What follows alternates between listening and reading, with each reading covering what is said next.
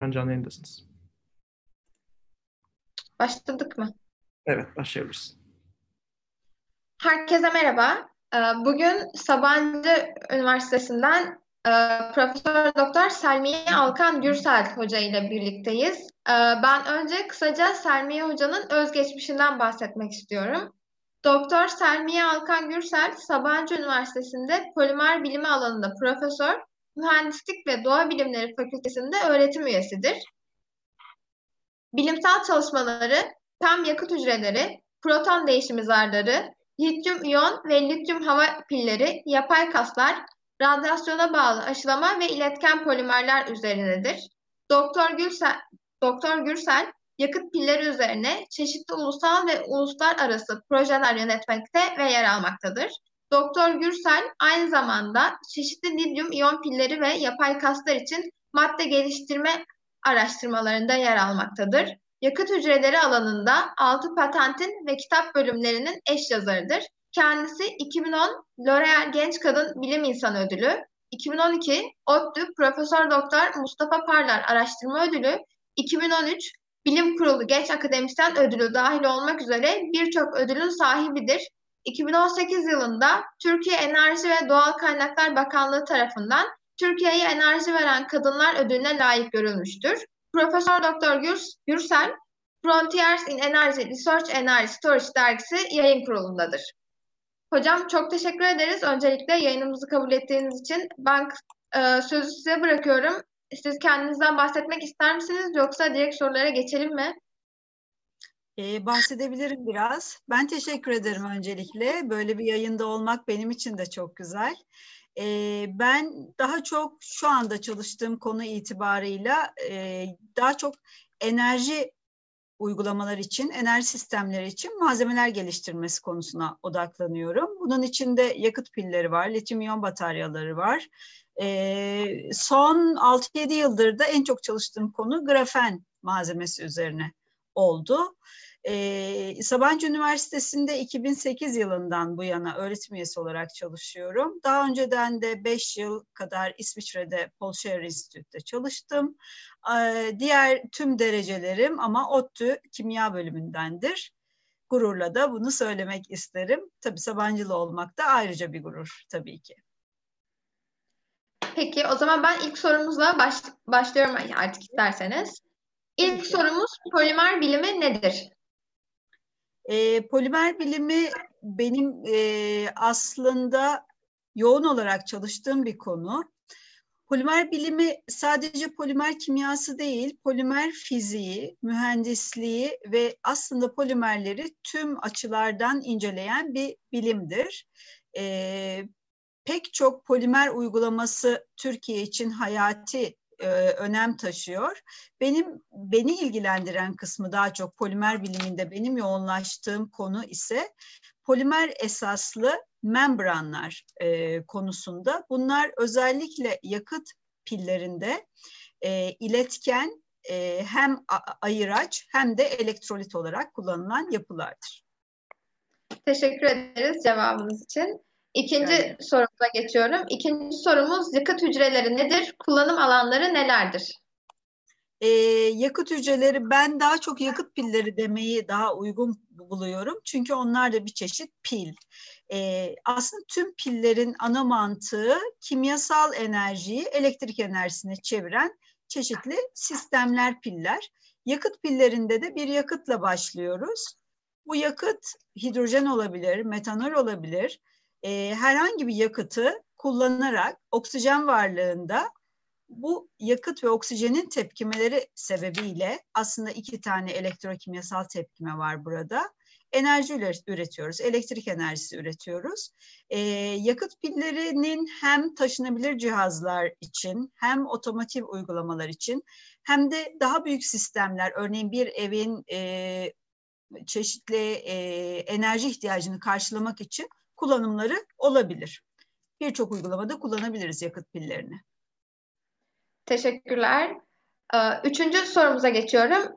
Türkiye'de grafen üzerine yapılan çalışmalardan bahsedebilir misiniz? Şimdi grafen e, aslında son belki de 10 yılın en popüler malzemesi diyebiliriz. 2010 yılında e, Nobel ödülü, fizikte Nobel ödülü grafen konusunda çalışan iki profesöre verildi. Ondan sonra grafen konusundaki çalışmalar hızlandı. E, Türkiye'de de grafen konusunda çeşitli çalışmalar yapılıyor. E, aslında biz Sabancı Üniversitesi olarak bu anlamda öncü bir üniversiteyiz. 2013 yılında biz Sabancı Üniversitesi olarak e, Avrupa'nın en büyük projesi, yüzyılın projesi olarak adlandırılan Grafen Flagship projesinde yer aldık. E, ve biz temelde grafeni modifiye ederek özellikle yakıt pillerinde ve enerji uygulamalarında kullanımı üzerine çalışıyoruz. Ama Türkiye'de başka başka üniversitelerde çalışmalar yapanlar var. Firmalar var grafen konusunda, grafen üretimi konusunda. E, açıkçası grafeni kullanabileceğiniz birçok alan var. Bu sağlık alanından enerjiye, sensörlerden, e, çeşitli e, özellikle e, bilgi ve iletişim teknolojileri alanında grafeni kullanmak mümkün. Birçok uygulama alanı e, bulunuyor. Türkiye'de de bu konuda birçok araştırma, değerli araştırma yapılıyor. Teşekkürler cevabınız için. Bir diğer sorumuz grafen ve yakıt pilleri arasındaki ilişki nasıldır? Şimdi e, grafen yakıt pillerinin içinde kullanılan ana malzemelerden biri. Aslında e, grafen malzemesi bilinmeden önce hatta şu anda da ticari e, sistemlerde başka karbon malzemeler kullanılıyor. Grafenin kullanım alanı ise grafen yakıt e, pillerinde elektrot içinde bir tabaka olarak kullanılıyor ve temel görevi grafenin burada çok iletken olduğu için e, elektriksel iletkenliği yüksek olduğu için yakıt bileşindeki tepkimelerin hızlandırılmasında rol alacak. Tamamen bir katalizör görevi görmez ama bir katalizörün daha etkin kullanımını sağladığı için yakıt pillerinin özellikle maliyetini düşürmede, kullanılan katalizör olan platinin miktarını azaltmada, e, birçok olumlu etkisi olduğu biliniyor ve biz de bu anlamda 2013 yılından bu yana çalışmalar yapıyoruz ve bunun da e, etkin bir madde olduğunu zaten göstermiş olduk yakıt pillerinde grafenin. Teşekkürler. Ee, diğer sorumuz grafen ve yakıt pilleri alanındaki çalışmalarınızdan bahsedebilir misiniz? Sizi bu alanda en çok ne heyecanlandırıyor? Ee, söylediğim gibi 2013 yılından bu yana biz grafen konusunda çalışıyoruz ama bizim e, özellikle bu Avrupa Birliği projesindeki rolümüz grafen sentezi değil. Grafeni modifiye ederek, daha etkin hale getirerek, örneğin fonksiyonlandırarak, grafeni farklı şekilde, farklı formlara sokarak, üzerine nano parçacıklarla işleyerek grafeni daha etkin hale getirmek ve yakıt pillerinde özel bir tabaka olarak kullanmak üzerine yoğunlaştık. E, 2013 yılından bu yana da bu alanda birçok yayınımız ve birçok projemiz var. En çok ne heyecanlandırıyor beni? E, açıkçası grafen çok ilginç bir malzeme. Çok az miktarda e, bile kullandığınızda inanılmaz iyi sonuçlar elde edebiliyorsunuz. Özellikle yakıt pilinin verimini artırmakta çok etkili olduğunu gördük. Fakat önemli bir bulgu ise bizim elde ettiğimiz önemli bir bulgu. Grafen tek başına aslında tüm problemleri çözümü olmuyor. Grafeni özellikle başka karbon malzemelerle bir arada kullandığınızda inanılmaz iyi sonuçlar elde edebiliyorsunuz. Teşekkürler cevabınız için. Diğer sorumuz grafen alanında gelecekte bizi neler bekliyor? Bu alandaki gelişmeler enerji sektörüne neler kazandırabilir? E, grafenin uygulamalarından biri yakıt pillerinde e, söylediğim gibi elektrotta katalizör tabaka üzerinde olabileceği gibi biz grafeni lityum iyon bataryalarda ya da lityum hava bataryalarında da kullanıyoruz. Yine aynı mantıkla grafenin üstün elektriksel özelliği, mekanik özelliği e, gibi üstünlüklerinden aslında faydalanıyoruz burada. Grafen başka başka uygulamalarda da kullanılabilir. Şu anda e, Avrupa Birliği projesinde bir grup e, paydaş örneğin grafenin sensör uygulamalarında, bir grup e, sağlık harita uygulamaları üzerine çalışıyor. Aslında grafenin bana göre en e, umut vadeden uygulaması enerji uygulamalarına ek olarak bu e, flexible dediğimiz esnek elektronikler e, konusunda olacak. Özellikle giyilebilir elektronik malzemeler üzerinde e, konusunda grafen inanılmaz bir potansiyele sahip. Çünkü elektriksel iletkenliğinin yanı sıra esnek bir malzeme olduğu için, kolay şekillendirilebilir olduğu için pek çok e, elektronik uygulamada şu anda var olan sistemlerin yerini alabilecek gibi görünüyor. Teşekkürler cevabınız için. Diğer sorumuz lityum iyon teorik olarak günümüzde büyük enerji kaynaklarından biri olan fosil yakıtların yerine geçmesi mümkün mü? E, lityum iyon e, piller e, aslında önemli bir enerji depolama sistemi. Şu an tüm dünya lityum iyon pili kullanıyor biliyorsunuz. En önemli kaynak bizim için. Yakın e, geçen hafta açıklandı biliyorsunuz belki e, Nobel Kimya Ödülü bu yıl lityum iyon konusunda çalışan üç değerli bilim insanına verildi. Bu da zaten bundan sonra da lityum iyon pillerin daha da popüler olacağı anlamına geliyor. Bu konuda zaten hali hazırda birçok çalışma var.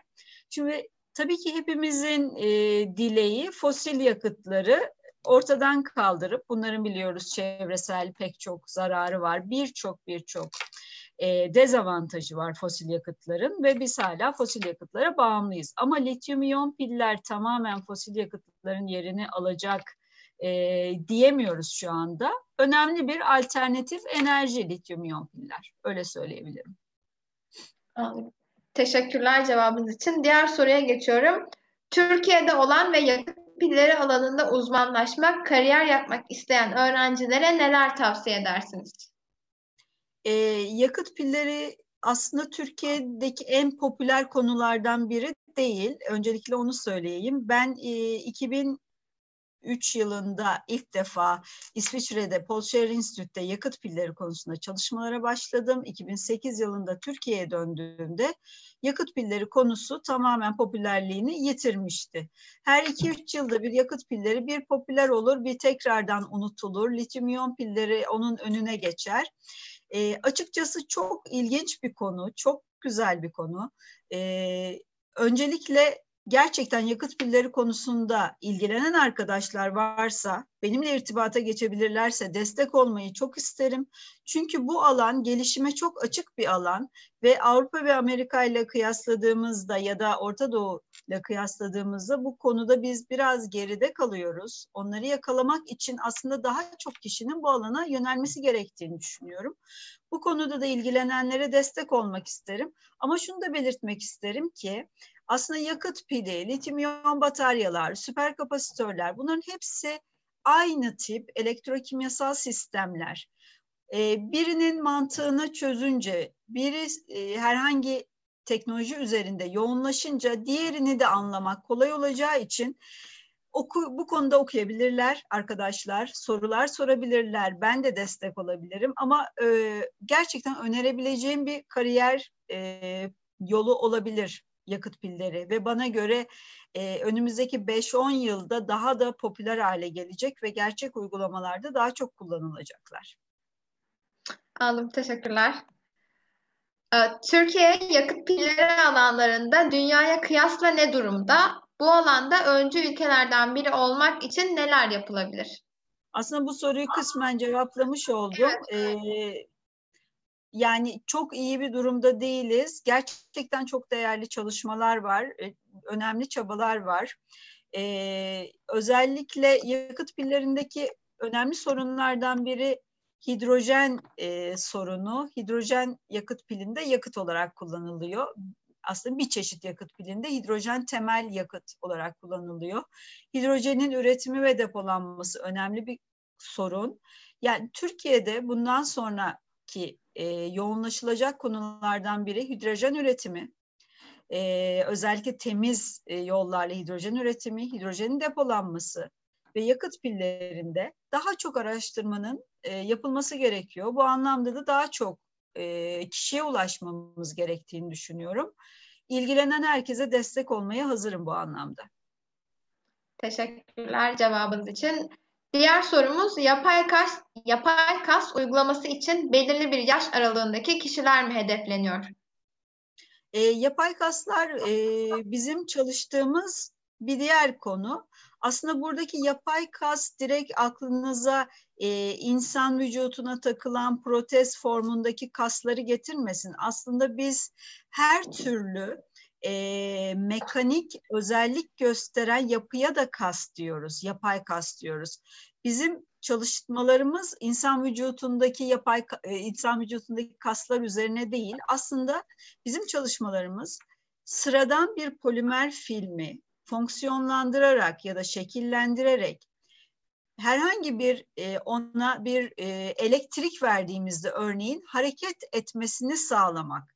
Aslında bunların hepsine yapay kas diyoruz ve biz polimerik filmleri e, elektri, elektroaktif film dediğimiz bu polimerik filmleri çeşitli uygulamalar için hareketli nesneler haline getirmeye çalışıyoruz. Çok ilginç bir araştırma konusu. E, ama bunu insan vücudunda kullanmayı hiç düşünmedik açıkçası. Daha farklı, örneğin robot kollarında kullanmak ya da daha farklı uygulamalarda kullanmak için e, tasarlamaya çalışıyoruz yapay kasları. Gerçekten ilgi çekici bir araştırma konusu.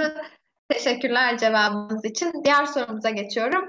Yakıt pilleri alanında doktora yapmak isteyen, uzmanlaşmak isteyen öğrencilere neler tavsiye edersiniz? Üniversiteye başladıktan itibaren nasıl bir yol izlemeliler? Ee, şimdi yakıt pilleri o kadar e, multidisipliner bir konu ki ben aslında kimyacıyım ve yakıt pilleri çalışıyorum. Üniversitemizde mekatronik programında olup yakıt pilleri çalışan hocalarımız var. Ya da e, elektronik mühendisi olup, elektrik elektronik mühendisi olup yakıt pili e, çalışan kişiler, e, hocalar var.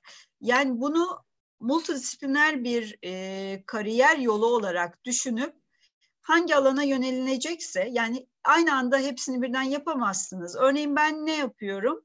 Ee, yakıt pillerinde kullanılmak üzere etkin malzemeler üretmeye çalışıyorum.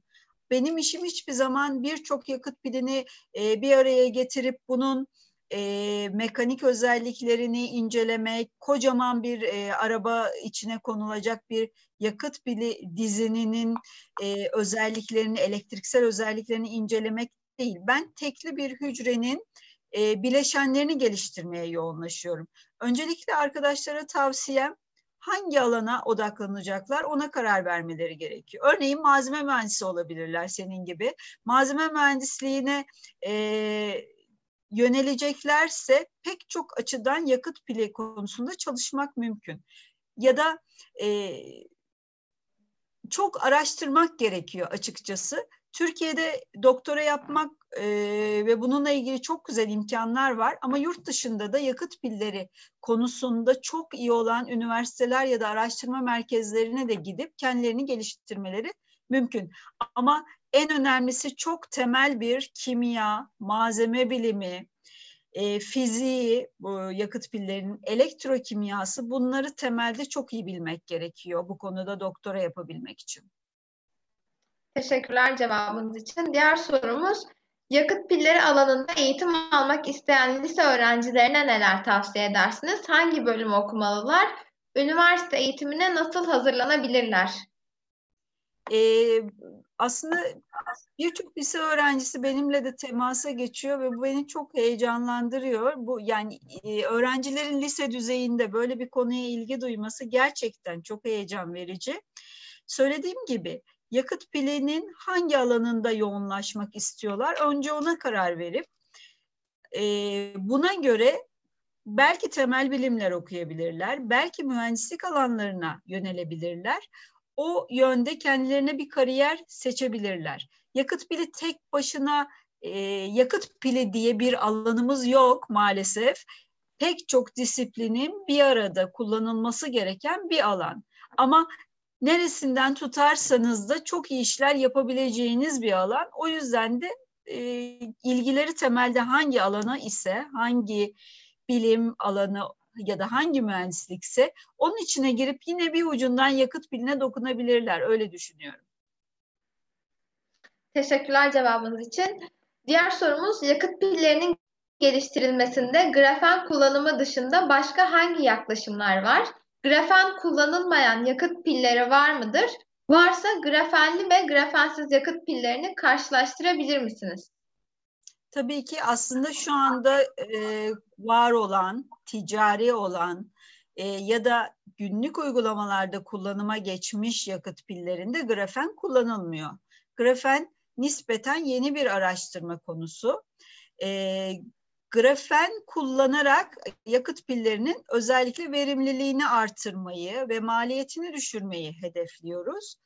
Ee, umarım önümüzdeki 3-5 yıl içinde gerçekten ticaretleşmesi de mümkün olur grafenli yakıt pillerinin.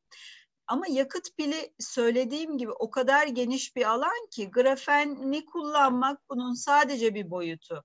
Ben e, uzun yıllardır aslında 2003 yılından bu yana yakıt pillerinin kalbi kabul edilen en iç kısmında yer alan e, membran elektrot bileşkesi denilen kısmın geliştirilmesi üzerine çalışıyorum. Bu kısım tüm tepkimelerin gerçekleştiği özel bir bölüm. Bunun tüm bileşenlerini biz kendimiz yapabiliyoruz. Burada bileşenlerden biri grafen, başka karbon malzeme olduğu gibi tamamen bir e, polimerden üretilen iyonik iletken bir membranda kullanıyoruz. Bunun geliştirilmesi de tamamen başka bir araştırma konusu.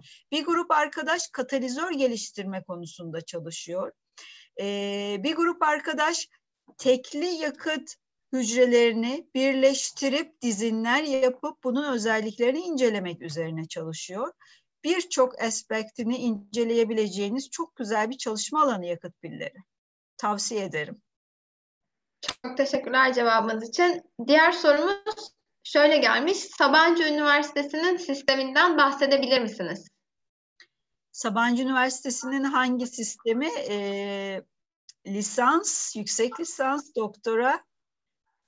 Diğer sorumuz da şöyle gelmiş. O zaman iki soruyu birleştirelim. Sabancı Üniversitesi'ndeki yüksek lisans ve doktora imkanlarından bahsedebilir misiniz? Ha, güzel. Sabancı Üniversitesi'nde birçok e, yüksek lisans ve doktora programımız var. E, benim tamamen hakim olduğum e, lisans ve yüksek lisans e, yüksek lisans ve doktora programı malzeme bilimi ve nanomühendislik e, programı. E, belli farklı disiplinlerden gelip bu programın e, yüksek lisans ya da doktorasına başvuru yapabiliyorsunuz. Örneğin kimya background'ından gelen arkadaşlar da var. Malzemeci arkadaşlar da olabiliyor. Fizikte e, lisans derecesini alıp malzemede master doktora yapan arkadaşlar da olabiliyor.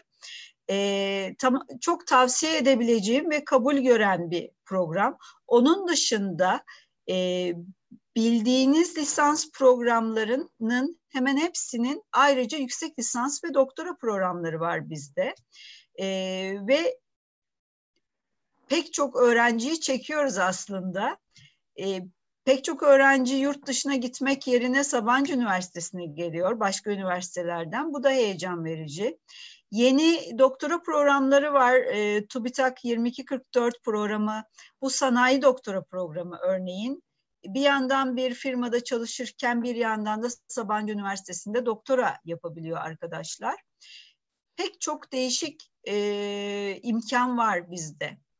Bu arada e, yüksek lisans ve doktora e, ya devam ederken arkadaşlar bir yandan da e, asistanlık da yapabiliyorlar. Bu da önemli bir öğrenim tecrübesi oluyor arkadaşlar için. Tavsiye edebileceğim çeşit çeşit e, master ve doktora programlarımız var. Teşekkürler cevabınız için. Diğer sorumuz yakıt pilleri alanında doktora yapmak isteyen öğrencilere yaz dönemlerinde yurt dışı stajı yapmalarını tavsiye eder misiniz? Hangi üniversitelere başvurmalarını tavsiye edersiniz? Ee, bu çok iyi olur yani yurt dışında böyle bir staj imkanı bulabilirlerse Avrupa'da pek çok e, üniversite ve enstitü var. Araştırma merkezi var yakıt pilleri konusunda odaklanan. Amerika'da var. E, ilgilenen arkadaşlara birebir yardımcı da olabilirim. Örneğin ben Paul Scher Institute'te çalıştım. Doktora sonrası çalışmalar yaptım. Orada çok önemli yakıt pilleri, sadece yakıt pilleri değil, diğer enerji sistemleri üzerine çalışmalar yapılıyor. Almanya'da pek çok kurum var, İtalya'da var, İsviçre'de başka başka üniversitelerde var. Amerika'da birçok üniversitede yakıt pili konusunda çalışmalar var. Ee, yaz stajında böyle bir imkan bulurlarsa mutlaka değerlendirsinler. Bu sonrası için de çok iyi bir altyapı olur. Teşekkürler cevabınız için. Ee, diğer soruya geçiyorum.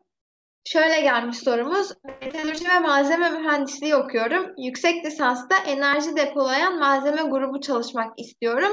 Hangi malzeme grubu ile ilgilenmeliyim? Enerji depolama sistemi deyince ilk akla gelen lityum iyon piller oluyor. Lityum iyon pillere yoğunlaşmak gerekiyor. Ayrıca süper kapasitörler de önemli bir enerji depolama sistemi. Yakıt pilleri ise enerji depolama sistemi değildir, enerji çevrim sistemleridir. Türkiye'de birçok üniversitede lityum iyon ya da süper kapasitörler üzerine çalışmalar yapılıyor. Bizim üniversitede de biz de çalışıyoruz. Hem lityum iyon piller hem süper kapasitörler. Ee, arkadaşa bu olanlara yönelmesini tavsiye ederim. Teşekkürler cevabınız için. Diğer soruya geçiyorum. Sizce Türkiye'deki üniversiteler lisans üstü eğitim programlarında kalifiye lisans mezunlarını cezbedebiliyor mu? E, soruyu yanlış anlamadıysam bir ara bir bağlantı kesilir gibi oldu. Tekrar Kalifiye, tekrar edelim mi?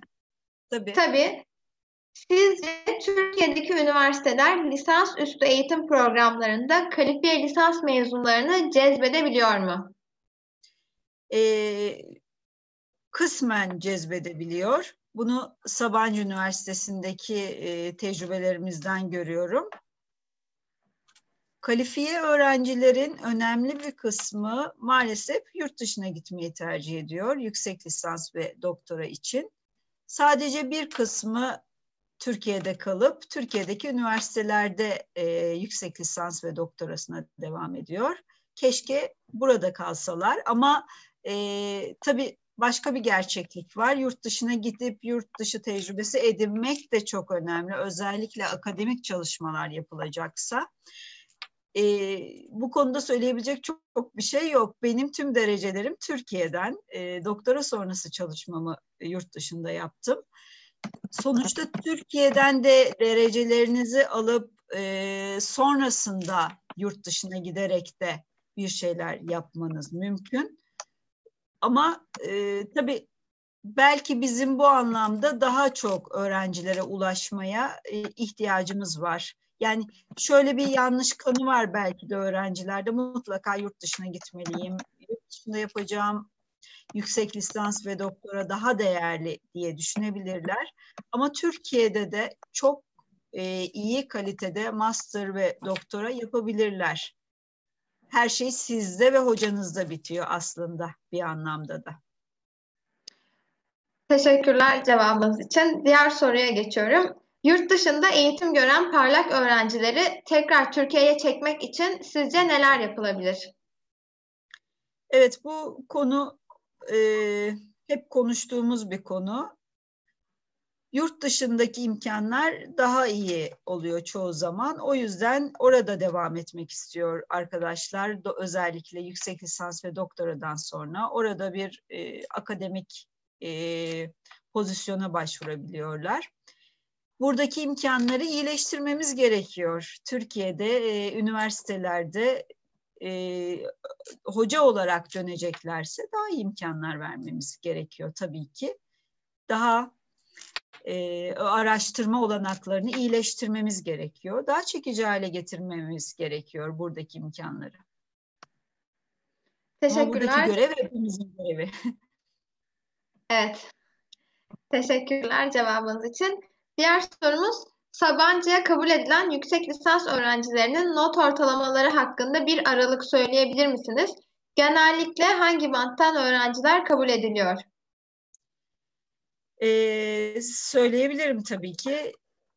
3 4 üzerinden 3 olması önemli bir avantaj. En az 4 üzerinden 3 olması.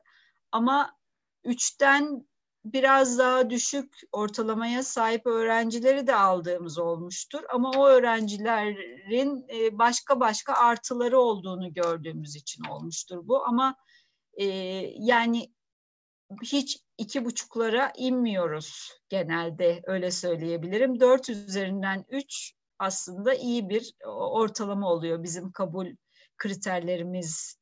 Özellikle böyle bir kriterimiz yok bu arada. Dört üzerinden üç olmak zorundadır gibi bir kriter yok ama olursa önemli bir avantaj oluyor tabii ki. Teşekkürler. Ee, diğer soruya geçiyorum. Merhabalar, iyi yayınlar. Yakıt pilinde bor kullanımı hakkında ne düşünüyorsunuz Selmiye Hocam? İyi akşamlar demiş.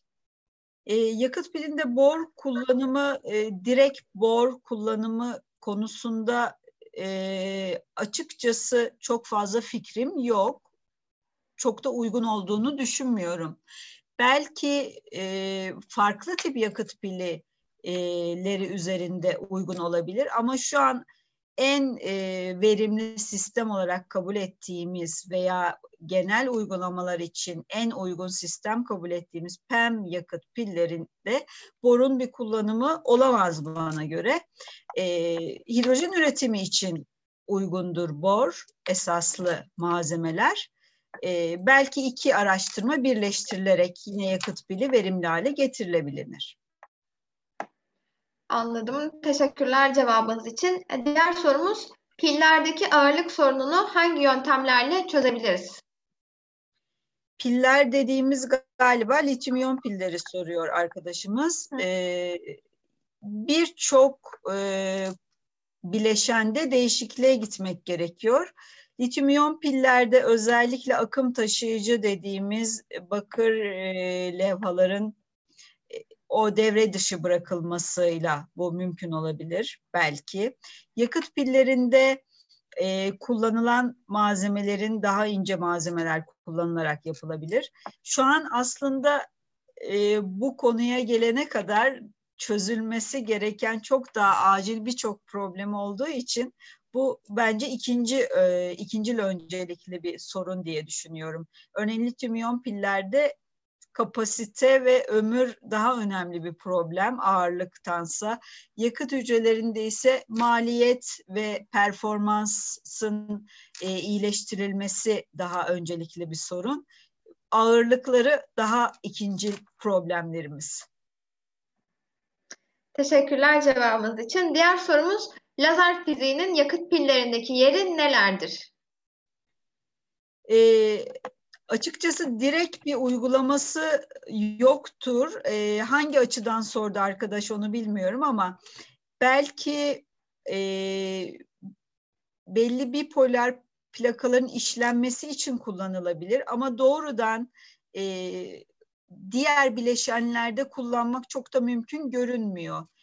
Daha çok makro yapılı bileşenler üzerinde çalışılıyor e, nano olan bileşenler katalizör parçacıkları. Onlar da nano parçacıklar olarak üretiliyor. Kimyasal yöntemle üretiliyor. Bu yüzden e, doğrudan bir ilişki kuramadım şimdi. Teşekkürler cevabınız için. Diğer soruya geçiyorum. Şöyle gelmiş sorumuz.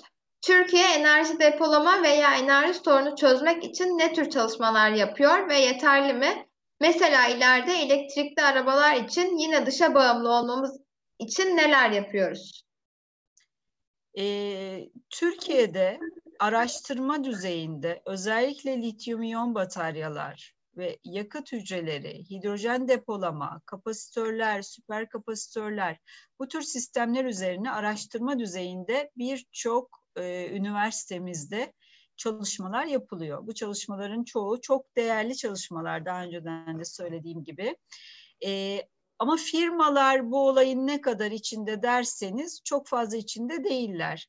Yapılması gereken en acil e, belki de alınması gereken en önemli aksiyon üniversite ve firma birlikteliğini sağlayarak ürüne yönelik çalışmalar yapmak. Bu anlamda birazcık gerideyiz ya da sınıfta kalmış durumdayız. e, hızlanmamız gerekiyor bu anlamda. Ürüne yönelik çalışmalar yapılmasını teşvik etmemiz gerekiyor ve hızlanmamız gerekiyor. Teşekkürler cevabınız için. Diğer sorumuz yakıt pillerinin hiç aklımıza gelmeyen ancak bilim kurgu filmlerinde olur dediğimiz kullanım alanları var mıdır? Olabilir mi? E, mutlaka olabilir. İşte hiç aklıma gelmeyen bir şey. Şu anda da aklıma gelmedi. E, biliyorsunuzdur belki yakıt pillerinin en önemli uygulamaları uzay araştırmalarında olmuş. Aslında yakıt pillerinin çok ilginç bir hikayesi var. E, 1840'ta e, William Groove yakıt pillerini icat ediyor. Kendisi gerçekten e, bilinen volta piline alternatif e, yüksek e, enerjili bir sistem oluşturabiliyor. Ama e, William Groove'un bu icatı hiç kimsenin ilgisini çekmiyor. Ta ki 100 yıl sonra e, özellikle Francis Bacon ve ekibi yakıt pili e, William Groove'un bu e, icadını hayata geçirip uzay araştırmalarında kullanıyorlar. Bence bu bu bile e, inanılmaz çığır açan bir uygulama uzay araştırmalarında bu Apollo ve Gemini projelerinde yakıt pili kullanılıyor. E, ardından e, bu teknoloji yine bir süre yerinde sayıyor. Şimdi popüler uygulaması ne olabilir? İşte yine hibrit araçlarda olabilir ya da küçük portatif uygulamalarda olabilir yakıt pillerinin çok ilginç bir uygulaması henüz aklıma gelmiyor. Düşünmek gerekiyor üzerinde. Ama birçok uygulama için potansiyel taşıyor yakıt pilleri. Teşekkürler cevabınız için. Diğer sorumuz son yıllarda makine öğrenimi, yapay zeka gibi alanlar çok popüler ve bu alanlardaki gelişmeler birçok farklı alanda bir şekilde kullanılmaya çalışılıyor. Yakıt pilleri üretiminin makine öğrenimi teknik, tekniklerinin bir kesiş, kesişimi var mıdır? Sizce bu kesişimde neler yapılabilir? E, direkt ilgili değil. Tabii ki bu makine e, öğrenim, machine learning dediğimiz e, alan aslında pek çok uygulama için inanılmaz bir potansiyel taşıyor ama yakıt pillerini şöyle düşünün e, cep telefonuna taktığınız pil de yakıt pili olabilir belki bir gün ya da bilgisayarınızdaki ya da herhangi bir evdeki elektrikli bir e, elektrikli bir gereci çalıştırmak için kullandığınız bir pil e, yakıt pili de olabilir. Şimdi bunu bir e, makine e, öğrenme ile birleştirebilecek herhangi bir şey tasarlanabilir. Tamamen bağlantısız e, bir durum değil. Bunun üzerine düşünmek gerekiyor. Ama mutlaka bir e, uygulama bulunabilir. Teşekkürler. Diğer soruya geçiyorum. Hangi lisans bölümlerinden yüksek lisans ve doktora öğrencileri kabul ediyorsunuz? Ee, şimdi bizde birçok yüksek lisans ve doktoraya öğrenci kabul ediyoruz değil mi? Soru o şekilde. Hangi lisans bölümlerinden? Evet. Ben malzeme bilimi ve nanomühendislik için konuşursam e, tabii ki malzeme ve metalürji e, mezunları öncelikli e, potansiyel lisans öğrencileri oluyor bizim için. Ama kimya mezunları, fizik mezunları da olabilir. E, şimdi şöyle özellikle doktora ise doktora seviyesinde e, doktora derslerini takip edebilmek ve doktora seviyesinde yeterlik sınavını e, alabilmek ve araştırmalar yapabilmek için biraz malzeme bilgisinin e, olmasını bekliyoruz öğrencilerde. Tabii öğrenci bu alanda kendisini yetiştirebilir e, ama öğrenciye çok iş düşüyor bu anlamda. Malzeme ve metalürji e, lisans programını bitirmiş olan arkadaşlar direkt bu bunun için en iyi potansiyel arkadaşlar oluyor. Ama dediğim gibi kimya ve fizik temel bilimler e, bölümlerini bitirmiş arkadaşlar için de kapımız açık. Teşekkürler cevabınız için. Diğer sorumuz beraber çalıştığınız kişilerde ne gibi özellikler olmasını tercih edersiniz?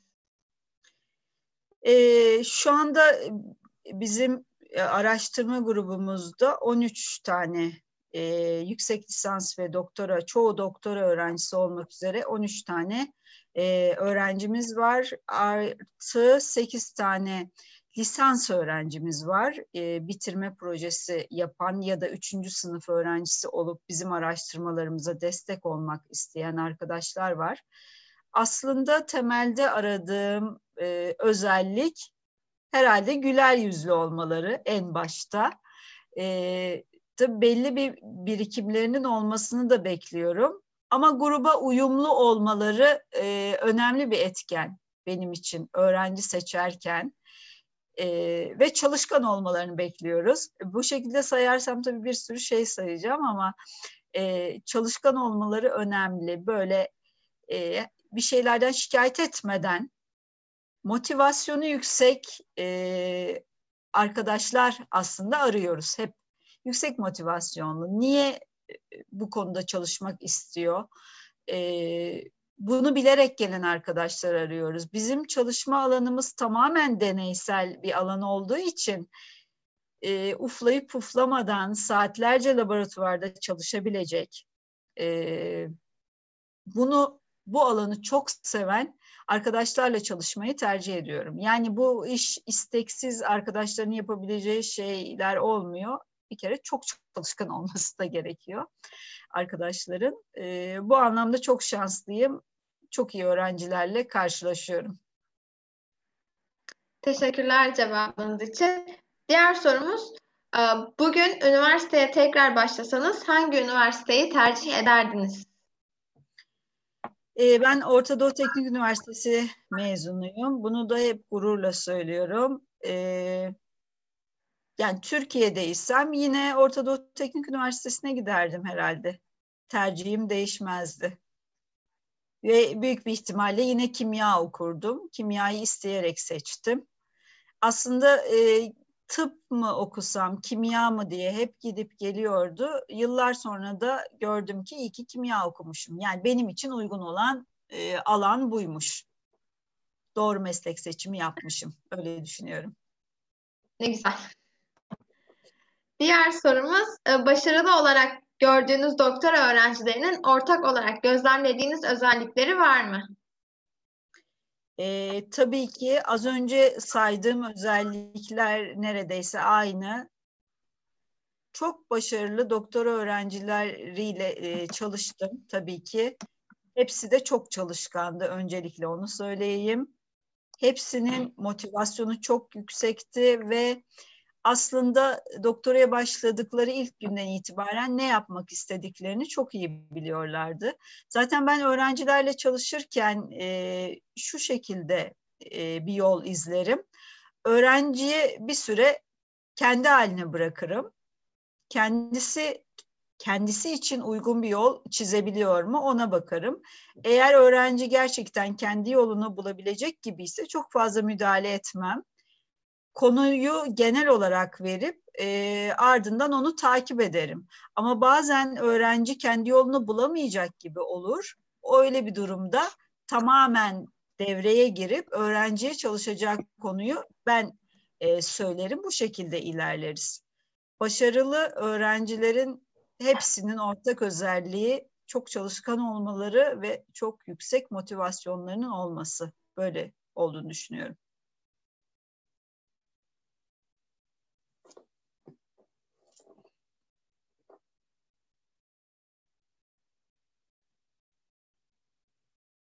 Bu arada yayında mıyız? Bağlantı koptu bende.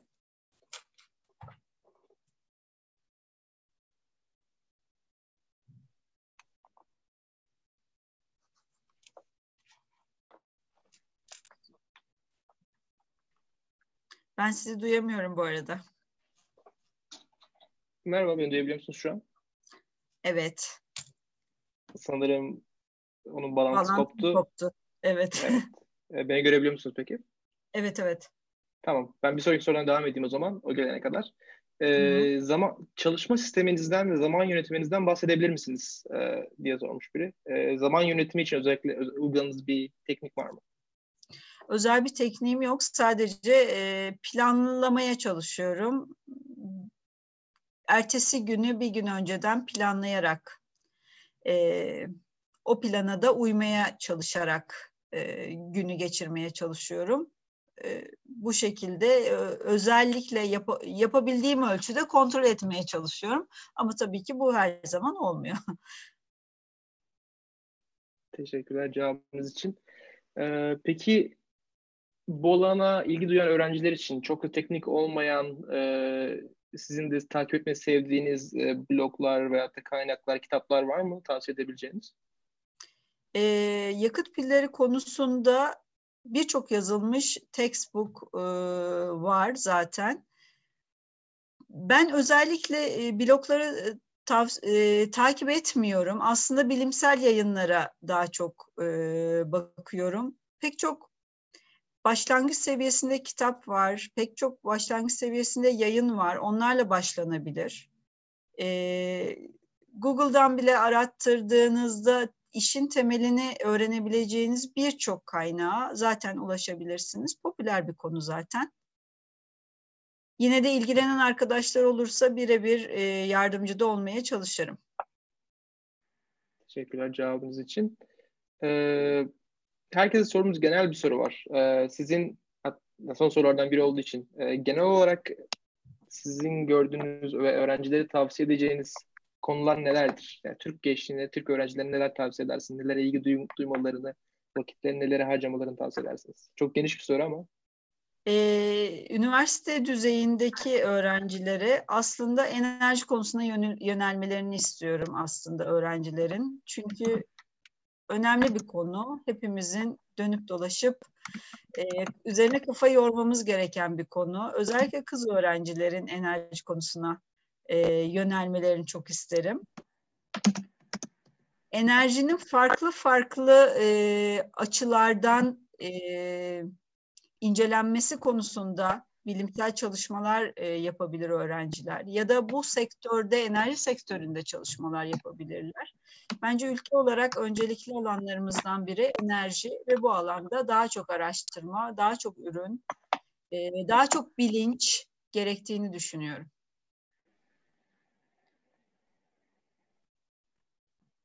Teşekkürler cevabınız için. Sanırım geri geldi. Ee, siz evet, devam edebilirsiniz. evet, teşekkürler. Evet. Teşekkürler. Özür dilerim. Birden internette bir sıkıntı oldu. Diğer sorumuz Türkiye'deki laboratuvar araştırma imkanlarını yurt dışındakilerle kıyasladığınızda ne gibi farklılıklar görüyorsunuz? Türkiye'de karşılaşılan zorluklar nelerdir?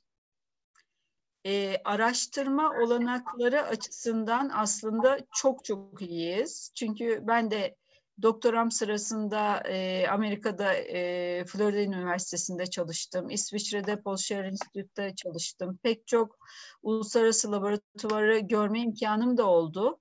E, Türkiye'deki laboratuvar imkanları gerçekten çok iyi. Hem e, altyapı, cihazlar, pek çok cihaz Türkiye'de de var. E, pek çok ileri düzeyde araştırma Türkiye'de de yapılabiliyor. Aslında bizim e, özellikle deneysel çalışan arkadaşlar olarak en büyük sıkıntımız özellikle kimyasal maddelerin temini konusunda oluyor.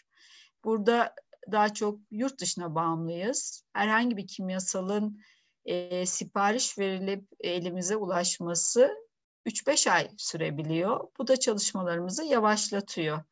E, o yüzden biz örneğin gelecek yıl bize bir kimyasal gerekliyse bir yıl önceden üzerinde kafa yorup önceden planlayarak satın alma yoluna gidiyoruz. Kendimizce yöntemler geliştiriyoruz. Ama bunun dışında pek çok açıdan e, yurt dışıyla yarışabilecek düzeydeyiz.